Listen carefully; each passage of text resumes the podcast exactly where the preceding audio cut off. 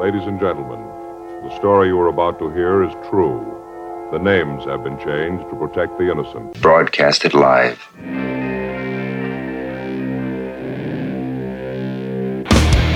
Hey! Who wants to have some fun? There are balls coming from all over the place. Left field, center field, right field. See, this this is the kind of thing, quite honestly, right now, that makes you want to see the Chicago Cubs team lose. Now, you just saying you want to have fun, or do you really want to have fun? It'll be fun. Will the next person that sees anybody throw anything onto this field, point them out, and get them out of here? You don't live in Cleveland. You live in Cincinnati. You talking to me? You talking to me? That is the farthest thing in the universe from the truth. Hello, everyone, live. It's the Dan Scott Show. And right there is your host, Dan Scott. And hi, once again, everybody. Welcome to uh, another hour of whatever this is. We know this. We try to have fun, whether we are uh, intelligent enough to pull it off or not is another uh, story sometimes. But we are here. Good to have you with us, and uh, thank you for continuing to tune in and support the program slash podcast. However, you're listening to us, we do greatly appreciate it. I am Dan Scott. Tom Van Hoy will be with us in just a moment. Dave Glenn a little bit later on as we uh, get set to uh, tackle the next hour and talk about a myriad of subjects throughout the world of sports, both uh, locally, regionally, and across the country. NFL playoffs kicked off with a very entertaining weekend, the Super Wild Card weekend. And uh, of course, we have the uh, college football playoff championship game tonight between Alabama and Ohio State. So I'm uh, sure we'll get into that a little bit. And then when Dave Glenn joins us, not only will we take a look at the ACC, but also try to get into a little bit the NCAA continuing to drag its feet on a couple of pretty significant topics. Uh, tabling again a vote on the name, image, likeness uh, proposal legislation, and also on the one time transfer rule. Uh, so we'll get into that with Dave, see what he thinks about that when we uh, talk to him in the second half of our get together today. I need to remind you that the podcast version of this is presented by our friends at Todaro Pizza in uh, downtown Greenville, the west end of downtown Greenville, just down the street from Fluor Field at the west end where the Greenville Drive play. Uh, TodaroPizza.com is the website, T O D A R O Pizza.com. You'll find the menu, the operating hours there. I can tell you that the food is phenomenal, but the people are even better. Uh, John and his folks have just been phenomenal in how they've negotiated all of this COVID 19 mess and, and providing you with, with a, a safe, friendly, clean environment to eat in, whether it's indoors or outdoors, weather permitting. They've got you covered. And as I said, man, the pizza is just off the charts. The Clemson location on Sloan Street is open right now only for pickup and delivery. Uh, but you can find out all that again at TodaroPizza.com. The other thing I always remind you of is we'd love to hear from you. We want you to uh, email us if you have any thoughts about the show, the Dan Scott Show at gmail.com, the Dan Scott Show at gmail.com. If you're checking us out via podcast, whatever uh, platform you are using, you can just go to the comments section and drop us a line there, and we would love to interact with you. All right, let's uh, take our first break. We will come back and get things rolling. This is uh, the Dan Scott Show. It's episode 22 of Grumpy Old Broadcasters, and Tom Van Hoy joins us on the other side. We'll get things rolling in just a moment.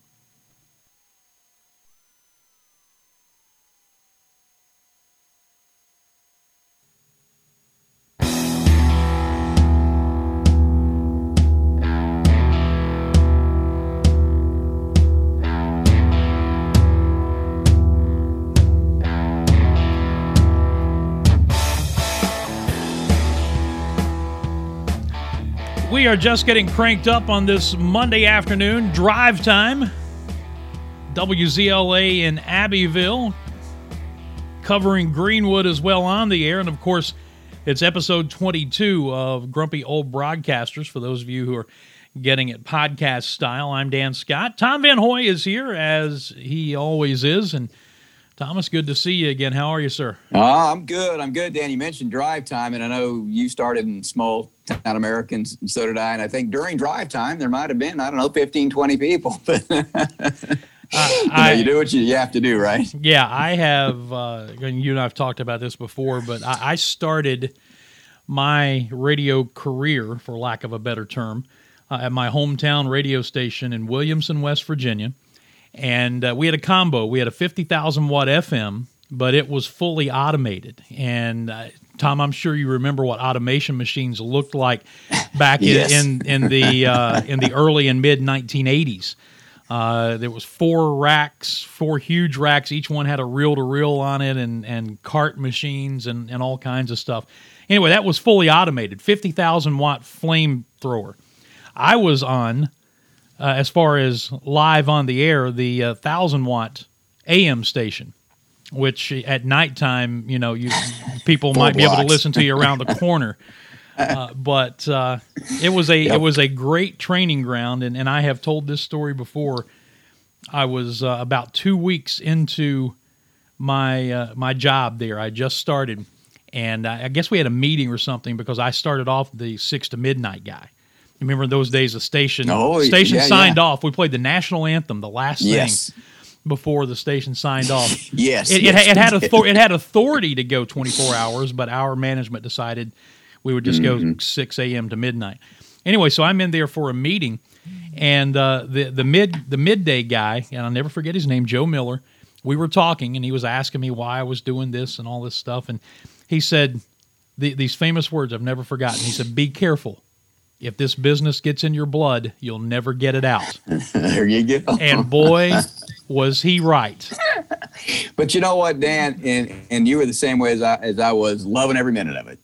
You know. Yeah, for the most part, there, there have been yeah. some frustrating moments, and there there have been some moments that I've questioned my sanity for getting oh, yeah, yeah. getting into this business. and, and and to be honest with you, there there have been some times that I've tried to walk away from it, but it's like the was it the third Godfather movie? I keep trying to walk away and they keep pulling me back in. yeah. yeah. yeah. So, uh, anyway, uh, how we got off on that, I don't know. But uh, we're in drive time. second week of being moved from from 4:30 to 5:30 to 5 to 6 p.m. for our over-the-air audience in the Abbeville Greenwood area. Thanks to the Godfather for for keeping go. us on. And uh, it's episode 22 of the All Den podcast. So, you know, you and I, we had gotten into a pretty good groove when it came to broadcasting basketball games. You know, Furman had played all 11 games on its schedule. One caveat to that, they were they were supposed to play Richmond and that game got canceled because Richmond had COVID issues, but they found the game with the College of Charleston. So technically speaking, every day there was a game scheduled – for the first 11 games the Paladins played, we got a chance to broadcast. And now, if we get to broadcast on Wednesday at the Citadel, which right now everything is a go, it'll be the first game for Furman and thus the first basketball broadcast in uh, what about 11 days, something like that, yeah, if, since, if, my math mm-hmm, is, is since, correct.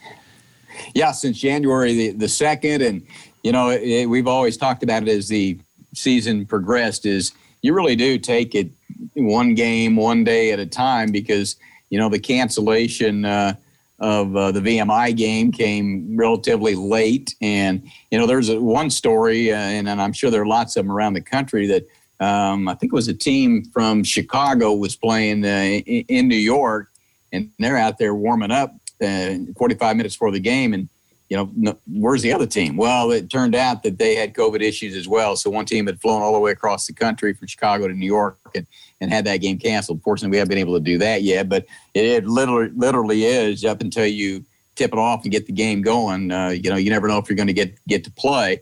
And I think in in the Southern Conference, there have been five teams that have been affected at one point or another by COVID, and Citadel, who did uh, play, they hadn't played since uh, late December. They had their first three Southern Conference games uh, postponed because of they had some issues, and other teams that they were scheduled had had some issues as well. And I mean, they picked up a really good win against uh, Chattanooga. So uh, you, you, just never know. Yeah, and you have routines you go through, coaches, players, everybody else, broadcasters. I mean, for, for, us, if you want to know anything about Western Carolina, VMI, or Citadel, just ask us. We we may be doing it into the wind, maybe, but you know, you've got to make sure that you, are ready to go prepared, not only as a, as a team but as a broadcaster. So, uh, just the fact that you can get games in, the fact that you can play, just appreciate it. One of the things that I like to do uh, given our place in the broadcasting world, is kind of give people from time to time a, a little bit of a glimpse inside what actually goes on in the real world of broadcasting and, and not talking about what the Jim Nantzes and Bob Costases of the world are doing, but what the, the, the people on the ground at our level are dealing with. And it's been very interesting as uh, I think most people know uh, at Furman, we signed a, a new two year deal with ESPN Upstate here in the Greenville area uh, and Spartanburg area to be our flagship station. And, and knowing that those quote unquote two years were all going to be played within a span of uh, a little more than one calendar year, uh, about about 14 or 15 months because of the, the truncated start to this particular season with football being moved to the spring and then hopefully a full regular season uh, next year for football and basketball. But uh, it, it, has been a, a, a true partnership uh, in, in the midst of the unknown. Tom, uh, Mark Hendricks over at uh, ESPN Upstate, the program director there, uh, Lonzo, who is kind of the head of their uh, production and and their uh, schedules, their their producers, and all of those type things, and, and, even the talk show hosts that we work with, Rob Brown and and Mark mm-hmm. Ryan. Uh, it, it, has been a, a, an interesting introduction for Furman and ESPN Upstate into this relationship with one another because everything is fluid. I mean, normally you look at a schedule this is the time the games are starting. These are the days that the games are on. We know exactly when everything's going to happen. And I always talk about the broadcast world. A lot of times, all you have to do is be. You have to be at the team hotel, be on the team bus, be at the arena, be, be, be at a certain time. All of that has gone out the window.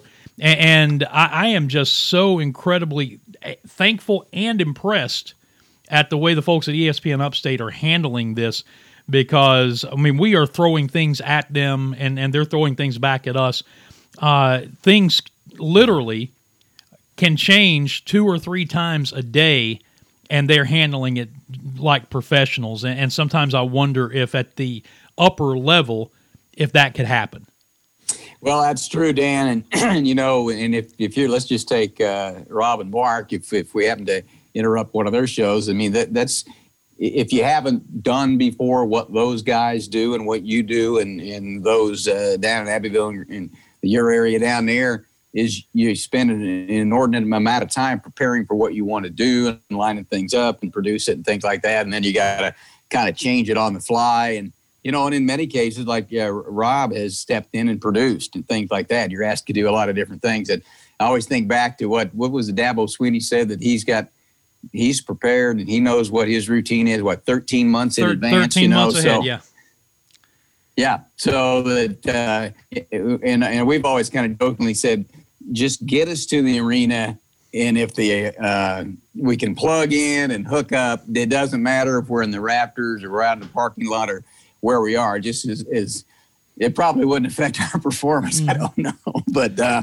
you know, just get us get us there, and we'll get we'll at least get uh, the date, time, score, and things like that back to the people. That's what we try to do anyway. And, and you know, the same thing holds true uh, for uh, the folks uh, who host us on on WZLA in Abbeville. You know, Benji Greason, aka the Godfather, who who owns mm. the mm-hmm. station and and the hard work they put in. They've had the same issues dealing with the recently completed high school football season and and mm-hmm. you know all the way up to the the uh, class 2A state championship game being pushed back uh, what was it two weeks uh, or, oh, or, yeah, or, at yeah, least one right. week uh, like the day before it was supposed to be played it got pushed back because of, of covid issues things they're having to deal with and and they are going to broadcast the very first season of Erskine football which was supposed to be in the fall, and now is a shortened eight game season this spring. So they're having to deal with all of these things as well. Not that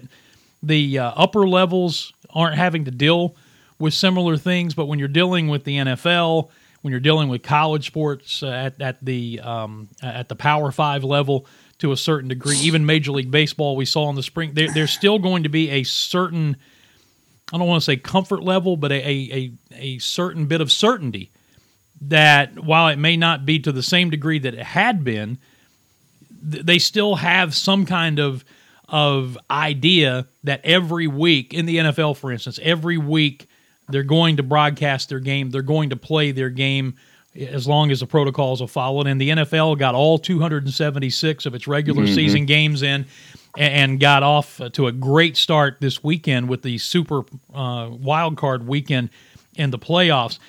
At this level, you don't have that level of certainty, man. And, and to, to watch professionals who at, at our level, Tom, will never get the kind of credit due to them that the the Bob Costases and the Jim Nantzes and those guys of the world get to watch people at our level who work behind the scenes to get things done. It's just been incredible. Yeah, it's a, it is amazing, and you know the bottom line is we want to be able to bring the broadcast to, to the fans of whomever team it it may be, and and and really they don't care and they shouldn't care uh, about what's going on. We just need to be. It, it take it, it took me a little while to figure that out when I was a younger broadcaster. No, you're right. But let me ask you this though. so Mike Tirico does the game from his home, and we've seen a lot of that. You and I had to do the one Alabama game from from Furman's football complex. So he does the in, uh, game on NBC from home. Tony Romo did the uh, CBS game from home as well. And then the question that was asked is, if they can do that, why can't uh, Kevin Stefanski of, of Cleveland coach from home? which I thought was kind of an interesting question. I think because it would be considered an advantage for a coach sitting at home and having access to everything that a television broadcast would bring them with with you know replays and and all of those things. I, I got to think that that's probably the reason. In other words, you're you're not down on the field having to make decisions in real time. Yeah, you've got eyes in the sky who are looking at videos, but you have to make decisions very quickly. And I I would imagine that part of the reason is is there's just not supposed to be that kind of communication, and it would be looked at as an advantage. A coach would actually have more tools at his disposal yeah. if he had uh, all of that technology as opposed to the technology they have while you're standing on the sidelines as it's happening.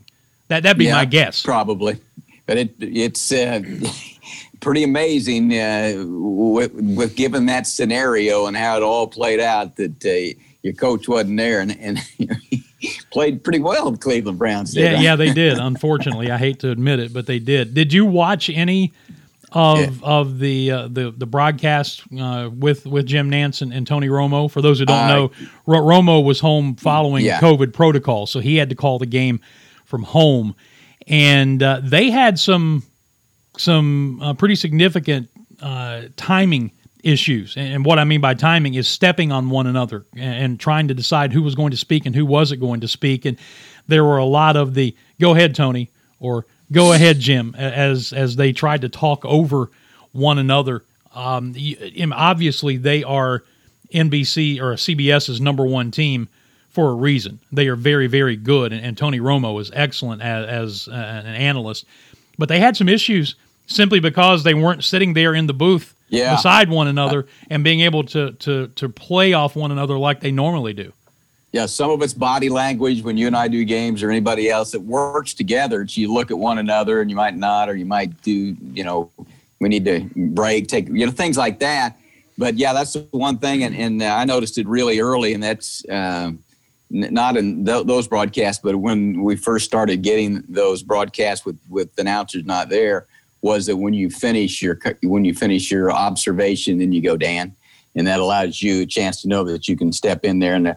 And it, it's it's the one thing about it is it's it's difficult to do sometimes is to pause because you're waiting waiting. And there was one the other day where they tried to bring in three. They had the the play by play guy was someplace, the color guy was another place, and then they were promoting an, uh, the, the game that was following, and it had another guy in a third place. Three of them. It, just and you, understandably it, it didn't go very well because you never knew when somebody was finished speaking.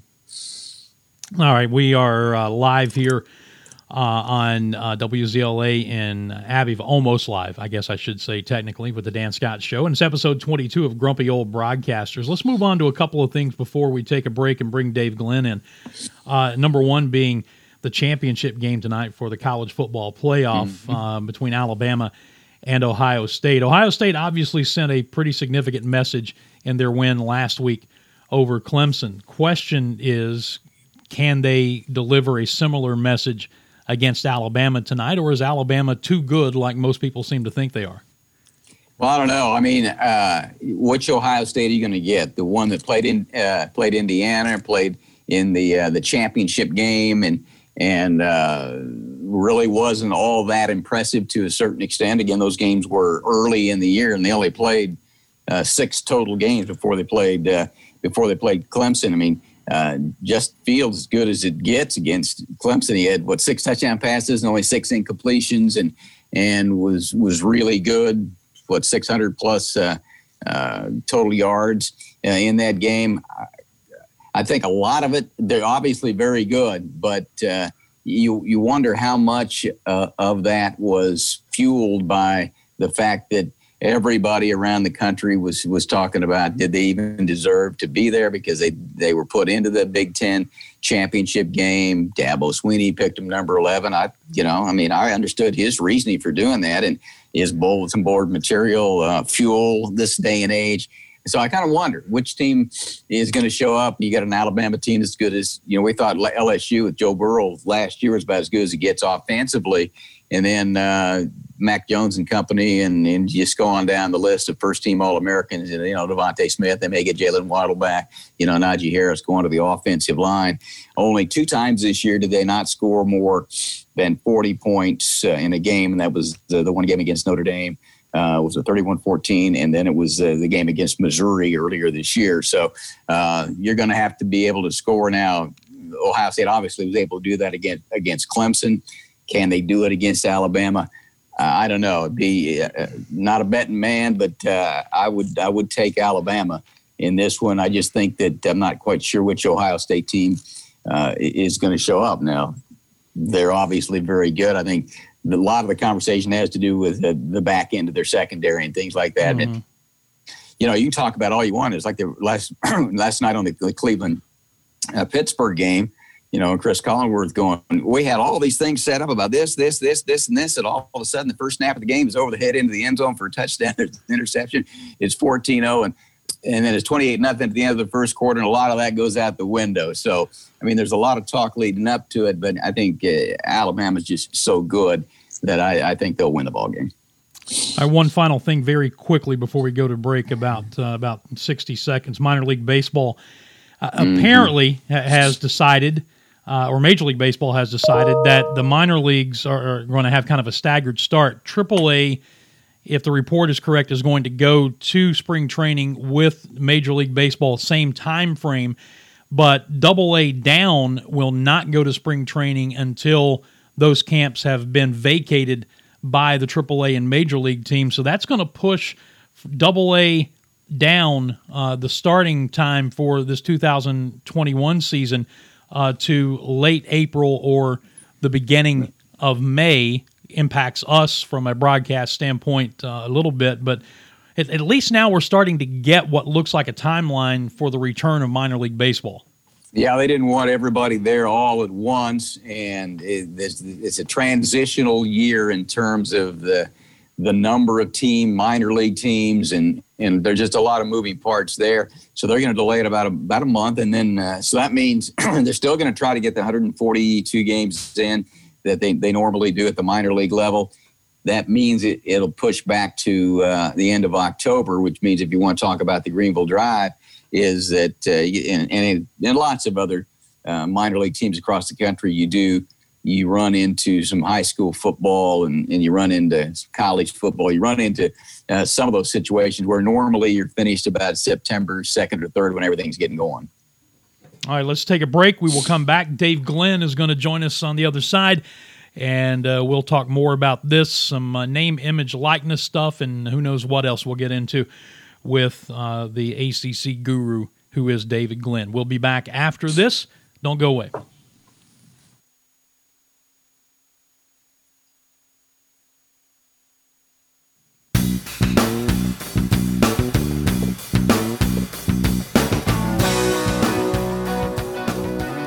Dan Scott Show slash episode 22 of Grumpy Old Broadcasters continuing.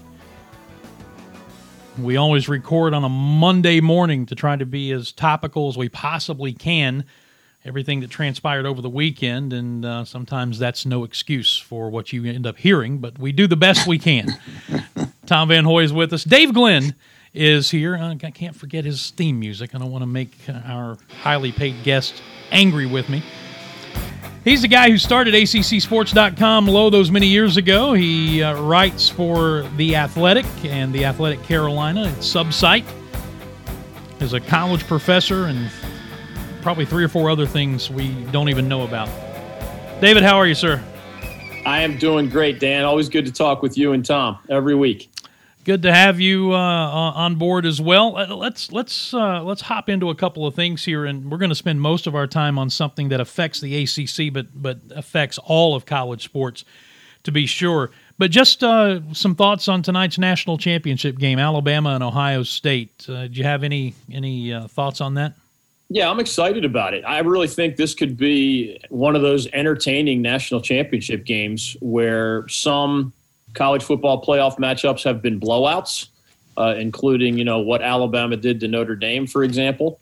But I think these are two of the best teams in the country. Justin Fields and Mac Jones are two of the most accomplished quarterbacks in the country. Both teams are well coached. Both teams have a lot of future NFL players.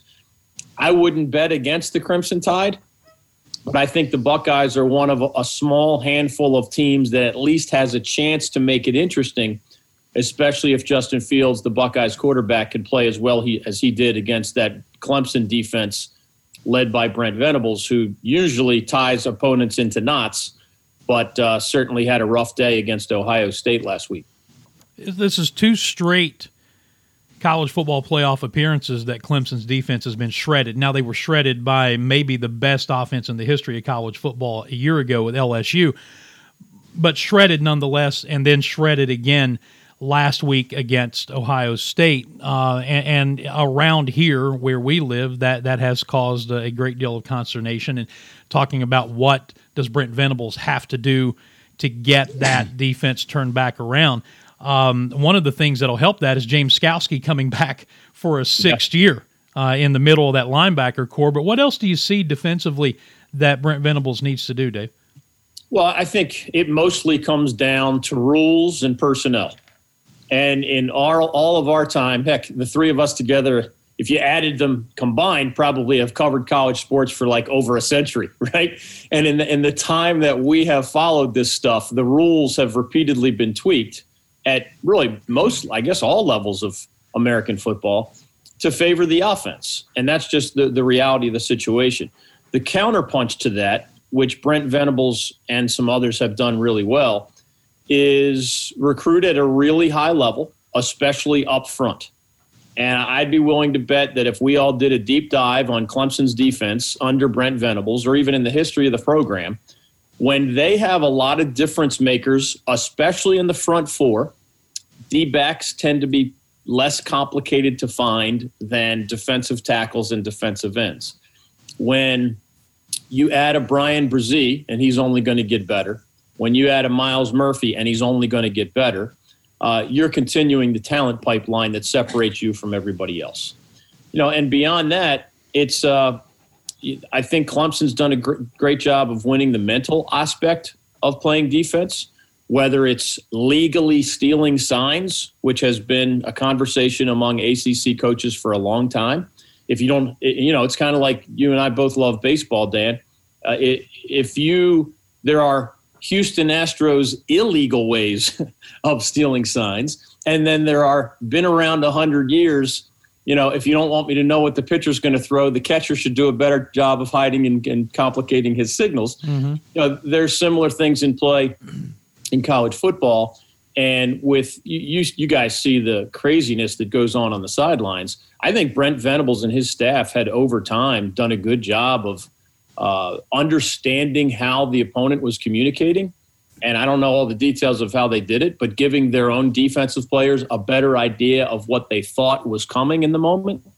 And going into that game, Ohio State game planned against that. Mm-hmm. Ohio State anticipated what other institutions had said and said, if they're going to beat us, they're going to beat us without having an idea of what our signals are. And who knows to what degree that was a factor, but it certainly looked like the Tigers had no idea what was coming next. And so it's it's always starts with talent, and you just have to keep finding those difference makers in the front seven.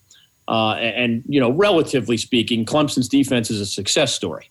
So whatever indigestion has happened in those two examples, in my opinion, they have been overwhelmed by the number of success stories under the Dabo Swinney Brent Venables combo. Tom? So, Dave, when you look at um, how things have progressed from an offensive standpoint, and I was going to say, just taking Alabama as as an example, because it was not that long ago when uh, Nick Saban said, you know, is that the kind of football you really want to play, that Right. type of thing. Well, they've embraced that, and they've got the best players that they can do, and they're averaging 48 points per game. Uh, over the course of the year, as you've covered it, I mean, it's amazing how it, it just adjusts one way or another, and all of a sudden we have the offensive explosion. Everybody used to make fun of the Big 12. Then you think in basketball with Coach K and how he now is uh, the one and done for four or five years, things like that. How how it changed. I guess you do it because you want to give yourself the best opportunity to win the ball games. Yeah, that's the bottom line. And depending on what the defense is doing, sometimes you're doing them a favor to run the ball up the middle. And, you know, we were kind of, I, I don't know if you guys feel the same way, but let's say when we were young people, I believe coaches and Americans and athletes, I think not as many challenged convention. In other words, there was a lot more, well, you do it this way because it was always done this way. And over time, I think some are still that way, but there are a lot more people willing to say, I don't care how it's always been done. I just don't care. I don't care if you're supposed to run the ball this many times. Mike Leach is a classic example of this. I don't care. If somebody says, well, that's the way it is because that's the way it's always been, guys like Mike Leach don't care at all how it's always been. And he's carved out a niche where in some games he's throwing the ball 90% of the time, which would have been considered sacrilegious for much of college football history, right? You can picture, uh, you know, Frank Howard and Woody Hayes and Bear Bryant turning over in their graves. But when you see, and you put your finger on it, Tom, when you see the competitive advantage, well, if the hurry up offense tires out the defense, that's a competitive advantage. If the throw it all around makes defenses harder to look, makes it harder for them to load up against the run, that's a competitive advantage. And then you know you have the, the just the way referees enforce things sometimes benefits the offense as well. So you also have more quarterbacks being trained in these kinds of offenses at the high school level than what we saw for decades. So uh, you know it all kind of grows up in football, meaning you know grassroots and then through high school, through college, into the NFL, and these guys arriving on campus are infinitely more equipped to run these high tempo, high octane offenses than than whatever the best idea might have been in the 80s and 90s. Uh, they're doing it in high school, so you're not like teaching them a new language when they get to college, and you know all that stuff pays off in a way that you know great offense nowadays might be beating great defense. The way for decades we used to always say great defense always beats great offense. You know, I think maybe everybody has a, a decade that kind of is the definitive time period of their lives. And for me, it was the 1980s. I turned 13 in 1980, and I got married in 1989. Okay. All right. In, in in that decade, though, uh, as you're talking, I'm just sitting here thinking college football was still, for the most part, a defense and and run the football type of mentality. And I'm thinking of coaches like Barry Switzer at Oklahoma, at Oklahoma Tom Osborne at Nebraska, Yeah. Joe Paterno at Penn State. But the guy that captured my imagination was LaVell Edwards at hmm. BYU. While everybody else is still doing the three yards in the cloud of dust or throwing it a little bit, LaVell Edwards and BYU, man, they were throwing the ball all over the place in the 1980s, and it was so far against that convention that you're just talking about. You're talking about a guy, and, and LaVell Edwards was not a young guy in the 1980s. And he put that kind of offense on the field at BYU at a smaller school level. You know, Jerry Rice at, at Mississippi Valley State and and the run and shoot offense that that they did. Those were things that went against convention, but those were the precursors, David, to what we're seeing now. You're right. And it, backing up to what Tom said, it's been fascinating to see Nick Saban convert essentially because what a lot of coaches will tell you, just as I was speaking earlier about the difficulty of finding difference makers on the defensive front, right? You know, Clemson is way, way up here. And at least I know their issues, but for the most part, they've been the trendsetter. Um, when you look at other front sevens, you know, North Carolina might have been the third best team in the ACC this year. And on their front four, they, they just don't have or did not have nearly as many elite players. So they were brilliant offensively, but they ended up what, eight and four because they were very inconsistent defensively. And that's not a coaching issue, that's a personnel issue. Similarly, Nick Saban was saying for years that he understood why BYU would have this experiment. Or remember when the Houston Cougars had their run and mm-hmm. shoot? And there are infinite examples, really. They were the exceptions back in the 80s and the 90s. What Saban would say, and I think he was right, was that offensive linemen also don't grow on trees. And at Alabama, you might have five future NFL offensive linemen, right? So that you can do the run pass balance. Whereas, you know, in a 15 team ACC this year, Notre Dame had a really good offensive line. Virginia Tech had a really good offensive line. Clemson had a good offensive line. The other 12 did not. And you you either stick to the run pass old school balance, basically ignoring your own personnel deficiencies, or at those other 12 schools you say we got to do it a little differently. And I think that's what's happened over the decades. We don't have there God just doesn't make enough people who are huge and smart and athletic. And usually, when he makes those people, they're not really ready to be great offensive linemen at the college level until they're juniors and seniors, after they've put on that weight, after they've built some chemistry. So to see even Nick Saban, one of, I don't know, a dozen coaches in America who still could stick more to the traditional run pass balance. To see even he kind of turned that page. He still loves to run it, and he still has just an incredible offensive line. But the fact that he's been willing to embrace, you know, the other side uh, says as much as anything else about this evolution that we've been discussing. Visiting with Dave Glenn, uh, the uh, founder of ACCSports.com and now writes for TheAthletic.com. Let's uh, shift gears because I, I really wanted to spend uh, quite a bit of time uh, and, and most of probably what we have left on the uh, the topic that just won't go away uh, in the college sports ranks, and that is the name, image, likeness legislation and the uh, one-time transfer rule that's being considered. And apparently, the NCAA has yet again, Dave, decided to table it and not vote on it. And it seems like the more they kick the can down the road, the more confusion it's going to cause because we have individual states who either already have their own legislation or are contemplating such legislation. Why is the NCAA dragging its feet on this?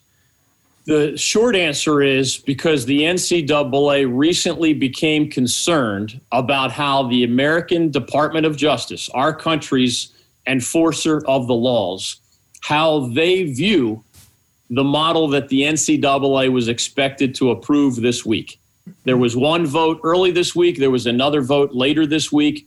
And by the time we got together a week from now, there was supposed to be in place this new model for the future of college sports.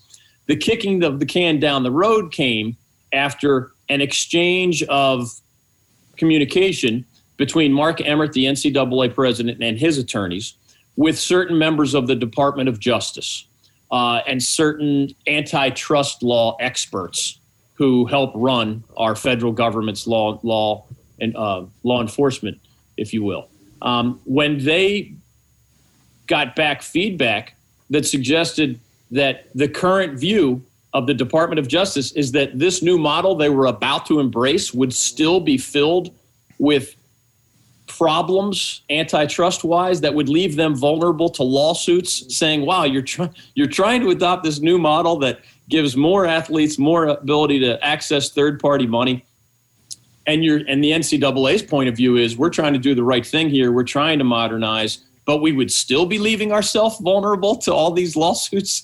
That's not what the NCAA wants to hear. What the NCAA wants is something close to certainty where they turn the page and they open these third party money avenues for athletes, but they're where they're protected either by congressional legislation or some other way. They're protected from being told, hey, your new model is also vulnerable to, to, to lawsuits. And when Mark Emmert got that feedback, he said, that's not the way we're going. And remember, guys, complicating all this is that we have a new administration coming in at the presidential level and that often makes the Department of Justice view certain types of things. Different people are appointed to run different departments, antitrust or otherwise. And not everybody has the exact same view of how antitrust law applies to college sports in this case. So if you have changing personnel, that's going to be changing legal opinions. You also have a Supreme Court case involving the college model that's set to be heard later this calendar year which just makes we have this collision where the NCAA is kicking the can down the road because they don't know what the Supreme Court is going to say. They just got upset by what the Department of Justice had to say. And as you said, Dan, there's there's the, the time the timer is ticking right now. The stopwatch, you can hear it in the background because as you said, it's only a half a dozen or so states that have these laws um, that govern name, image, likeness college the ncaa doesn't want mm-hmm. 50 different states playing by 50 different sets of rules. Can you imagine a clemson athlete would have to be subject to south carolina law which allows this this and this but a florida state athlete would be under a different law in the state of florida that allows different things in terms of the income you can take for your name image likeness? Nobody wants that. But what Whereas none of those state laws are in effect right now as we speak, some of them have clauses that kick in the law as early as this summer, meaning the next academic year for these universities. So if the NCAA and or Congress don't put into place this new model on a federal level, you know, everybody playing by the same rules, well then the state by state laws will start kicking in this summer and that just sounds like a weird, again, nobody, no coaches, no athletic directors, the NCAA, Congress, nobody wants this to be a state by state situation where what you're allowed to take as an athlete depends on which which state you're you're attending a university in. Um, obvi- there's a chance that this gets gets uh, you know on a fast track, but I don't think that's possible until the United States Congress and the Department of Justice give the NCAA some clarity on which models they will support, which models they will not support. And to say that Democrats and Republicans don't view these things in a similar way uh, would be an understatement. And that's just one more factor complicating things. Man, Dave, that gives new meaning to the term headache. Yeah, no hey, is there a peripheral story in all of this, though? That uh, we've seen all the opt outs in, in, in, bowls, and particularly uh, four of the, the best players at North Carolina. And of course, Mack Brown wants to, he'd like to see it expanded as well. But um, if they do get that pass and they do sign some kind of contract that says we will get that amount of money, and they can put a clause in there that says you will play in a bowl game? I mean, yeah. is, is, is that anything that could? I mean, there's going to be all kinds of things that can happen. I believe there, there will be a, probably some unintended consequences. I think the NCAA is in such a defensive mode right now that I don't see them going down the road that you just described. It would be interesting to see hey, we're opening the door in these new ways to, to treat you better as a student athlete. How about you meet us halfway or whatever and sign on the dotted line and say you'll commit to this or that? I think the opting out is something that's not going to go away under any model. I think that even if you're allowed to take money during your college career, if you're, say, a running back, and maybe your bowl is just another bowl, you know, not the college football playoff, but just some run of the mill bowl. Mm-hmm. I think even under a system where you were allowed to take certain third party money over the course of your maybe three year career, I still think they'll have an incentive if they're told they're about to be a high enough draft pick. I still think that running back at, at a position where so many guys are hurt and it's just a higher risk position on a football field, I think they'll make the same decision under the the new model. But but again, I, that's just my kind of educated guess. Um, your guess is as good as mine to you know how many dominoes fall in how many directions with all this. Visiting with Dave Glenn as we do on uh, each show slash podcast when his schedule allows. Uh, let's shift very quickly here to uh, the world of uh, Atlantic Coast Conference basketball. It's very intriguing, David. Uh, had COVID not uh, stepped in and uh, caused Clemson some issues, uh, North Carolina was going to try to have to have to try to break a losing streak in Chapel Hill to the Clemson Tigers for the first time in history. Right, a losing streak of one. That that is why you are the professional broadcaster that you are, Dan Scott. That's very well said. Uh, it would be a heck of a matchup this year. There's no doubt about it. If any of us did our ACC power rankings, there is no logic that would put the North Carolina Tar Heels right now ahead of the Clemson Tigers. Period. I mean, it's it's Virginia Tech playing good basketball. It's Clemson playing good basketball. It's Louisville playing good basketball, and it's really Duke, Carolina, and Virginia still trying to figure things out. And I don't remember many times where we've had this dynamic in ACC basketball. But here's here's one quick twist on it. It is both accurate to say that the ACC does not have a single top 15 in the country team right now in men's basketball which is unheard of for the Atlantic Coast Conference. But it is also accurate to say that there are enough good teams that there might be six in the top 25, and there might be nine, you know, projected into the NCAA tournament. So if you have nine teams in the NCAA tournament, you're actually one of the top leagues. Whereas if you have nobody in the top 15, nobody considers you a top league at all. So it's this interesting dichotomy I think the criticism of the ACC is valid in the sense that there just aren't as many elite players. There are not as many future NBA lottery picks. There's there's just not a great team yet. But anyone thinking that this is just a pushover league is miscalculating. I'll give the Big 10 and the Big 12 credit. They are better leagues. After those two, I would argue that the ACC quickly goes from that nobody in the top 15 t- league to the nine potential NCAA tournament teams really quickly. In other words, if there were a top 30 poll, that might include seven ACC teams. And so it's top tier vacant, next tier pretty darn solid because Duke and Carolina and Virginia have a chance to get better. And I would argue that that top tier, Louisville, Virginia Tech, Clemson, Florida State, um, Syracuse. I think they're all good basketball teams. So when you add it all up, you know, you get near nine and 10 NCAA tournament participants. There's nobody that can tell you that you had a really bad year. I want to ask you, Dave, about more in depth, maybe a little bit on on Virginia Tech and what Mike Young has been able to do there. But prior to that, and Dan and, and Dan and I go back when Mike Young was coaching at Wofford, and, and I always remember sitting on courtside and see him walking by and eating popcorn. So apparently he got popcorn Virginia Tech, and that's kind of turned into a, kind of a big deal there. I was wondering in, in all your years of covering uh, athletics in the ACC, do you know any coaches or anybody affiliated with teams, players that had superstitions? well, it's funny. I think of when I think of colorful personalities like that. One guy that almost, you know, I didn't overlap with. I talked to him more as a retired man, Lefty Driesell of Maryland. Mm-hmm was superstitious about the colorful jackets he wore, you know, back in the, the 70s and 80s. Um, he, he was such a colorful character that you know if somebody brought popcorn down from the sidelines, he might just start gobbling it. Uh, you know, Bobby Cremins of Georgia Tech occasionally would do his weekly press conference from his bathtub, where nobody really knew. oh man, this is pre-Zoom and all that, obviously. yeah, yeah. And every once in a while, you hear you know water running or or bubbles popping in the background, and it was turned turned out it was Cremins chatting from uh, from his tub. Jim Valvano at NC State, obviously. So I don't.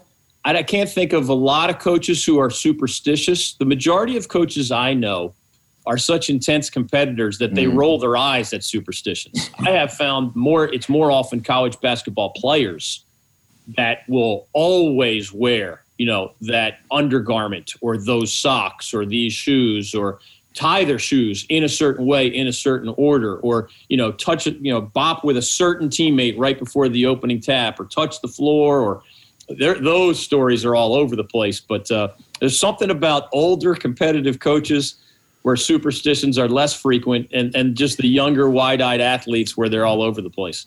Do you have any superstitions as a broadcaster? I am not at all. I'm probably the least superstitious person that you know. I, I um, I don't make fun of others who have them. To each his own. To each her own.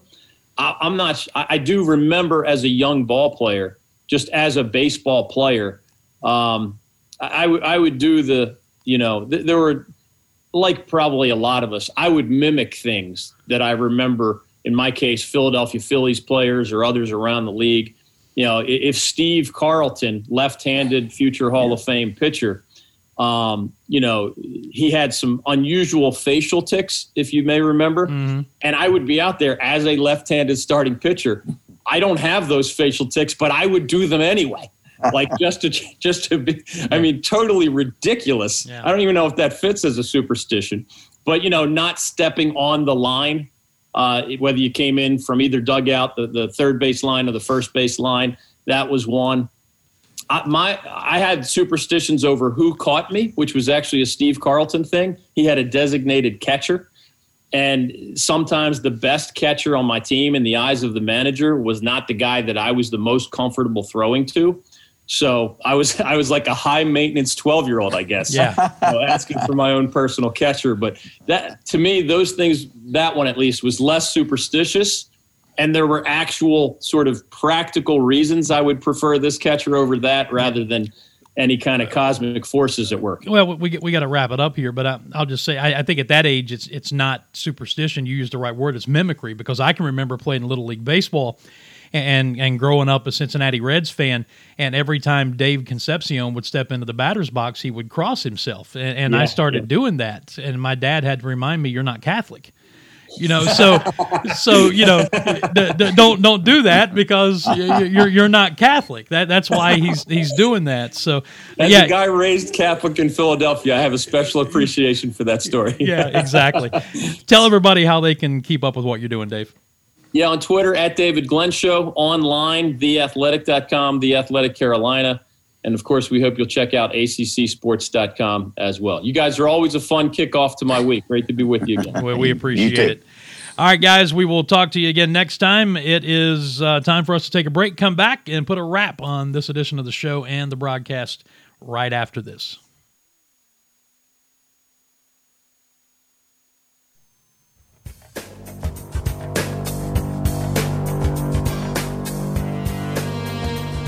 All right, welcome back. We've got just enough time really to say goodbye. We went a little long with uh, Dave Glenn, but man, I, I hope you folks really appreciate what he brings to the broadcast. My my philosophy in, in doing a talk show going all the way back to the to the uh, old days at Clemson when I was doing it three hours a day is not to try to dazzle people with my verbal footwork. I, I wanted to bring on people who know a lot more about a subject than I do and let them go. And that's what Dave Glenn brings to us every week when it's uh, about the ACC or just about college sports at large. We appreciate him, always appreciate Tom. Appreciate Todaro Pizza for sponsoring the Grumpy Old Broadcasters podcast. TodaroPizza.com, T O D A R O Pizza.com is the website to find out the operating hours, see the menu. I really invite you to go check out what John uh, and the folks have there on Markley Street in Greenville and on Sloan Street in Clemson. They're open for takeout and delivery. That'll do it for this week. We'll be back again on WZLA in Abbeville next Monday at 5 o'clock, and uh, episode 23 will drop next Monday afternoon of the Grumpy Old Broadcasters podcast. This has been episode 22. And until next time, I'm Dan Scott saying God bless you and so long, everybody.